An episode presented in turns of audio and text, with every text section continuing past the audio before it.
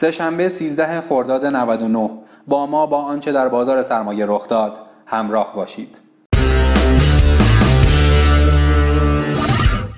بازار سهام امروز تونست در یک روز مثبت بازدهی 4 درصدی رو به ثبت برسونه و بار دیگه از سطوح یک میلیون واحدی عبور کنه.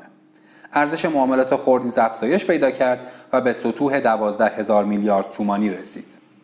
امروز نیز روند تزریق نقدینگی حقیقی ادامه پیدا کرد و شاهد 2500 میلیارد تومان تزریق پول توسط حقیقی ها به بازار بودیم که با توجه به تعطیلات پیش رو رقم بسیار قابل توجهیه.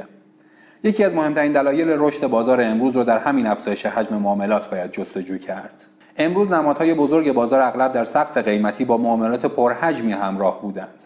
نکته مهم در اینه که عرضه ها همگی با تقاضای کافی پاسخ داده می شدند.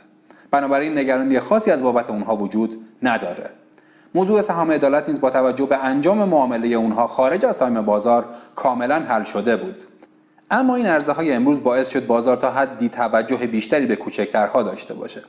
برای هفته آینده با اینکه انتظار میره بازار سطوح سقف قبلی رو بشکنه اما ممکنه شاهد افزایش بیشتر عرضه ها در اون نقاط باشیم اما اگر بازار سهام بتونه بر اون نقاط فائق بیاد بیشک دوران جدیدی در بازار سرمایه رقم خواهد خورد.